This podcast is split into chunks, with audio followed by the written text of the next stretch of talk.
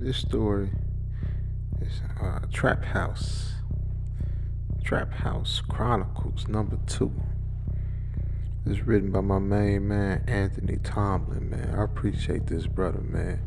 He just come out of nowhere and just be sending me creepy pastas, man. So, you know, I appreciate him. These some good stories, man. If you ain't heard part one, go listen to part one. Trap House uh, Chronicles part one.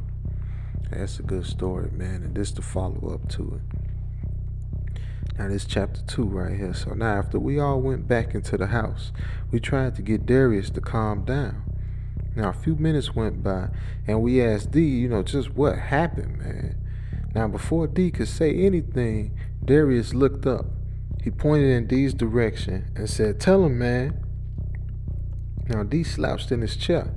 Now I ain't know it was gonna be like this, man. I swear, man. Now D just exhaled and he started to stutter. Man, look, y'all know how long I've been watching these houses for y'all, man. We talking about five years, man. Five years. And all I got in return was a few extra O's. Now for y'all that don't know, an O is an ounce. But uh, a few extra O's. Now a little bit of money here and there, but that's it, man. Now the lights flickered and everything went black.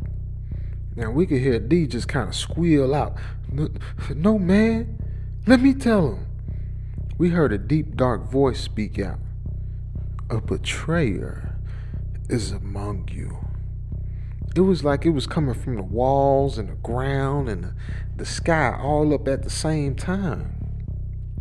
Now the, the house just started, you know, shaking like it was an earthquake and we could hear this laughing from outside. It was like one of them them chopped and screwed albums. Now chopped and screwed albums that come from that come from uh, down there in Houston, where they would take their rap songs and uh, they would slow them down. So like if the song was um that's one of them songs like uh man what's one of them dang chopped and screwed songs like Chamillionaire did it and Bun B them and Paul Wall Pimp C.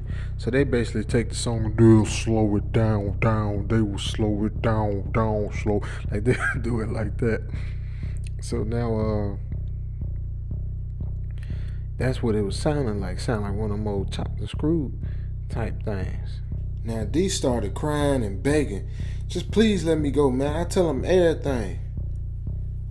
Jack turned the light on the cell phone, and man, when I tell you D was laid out on the ground, he was almost white as a ghost, man. You see the tears like dry on his face. And you know how the tears dry up and when your face ashy, you can see that. And when he started talking, you know, man, I swear I didn't know they were going to try to kill nobody, man. They wanted me to get, you know, you out your house so they get everything here too. Jack then responded, Hey man, so you knew they were robbing us? You knew they were gonna come in here? Yeah, man, I'm, sorry, Jack. You know, that's what D was hollering out. So there's when they started telling us everything that the Get 'em crew robbed us at the spot, and they wanted me to follow you and D back to the spot, and they were gonna kill us, man. But Kane, you know, and they were there. So D told them that they were going with the white boys, cause I texted him and let them know that he was heading over there. I knew he set everything up, screamed Darius when he pulled up he found Nardo's house. You know, now Nardo was second in command of the Get 'em crew. He was the one who scoped out the hits for him. Darius then added that we waited outside the gates and we parked the van down the street.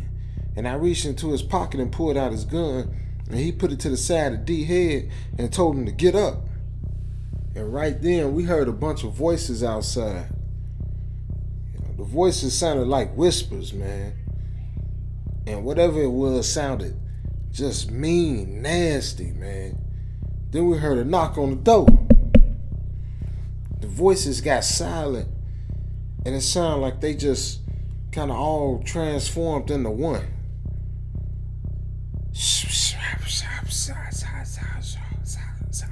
That's what they sounded like.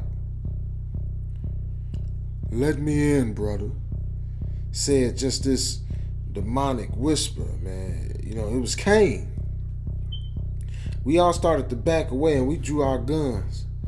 But Jack answered back and said, Give me a minute, bro. And D started, he started shaking, uh, shaking and trembling against the wall. He said, Don't open the door, man. Please, man. I'm sorry, Jack. Please don't open the door, man.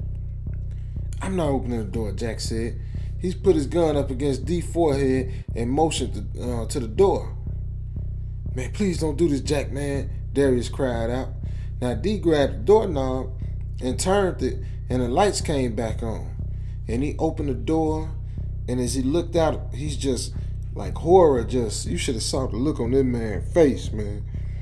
The last thing we heard was this scream, like a, like a, man. It was like somebody's soul being dragged to hell, man. And we just saw like a thousand shadows snatch D and pull him off into the darkness.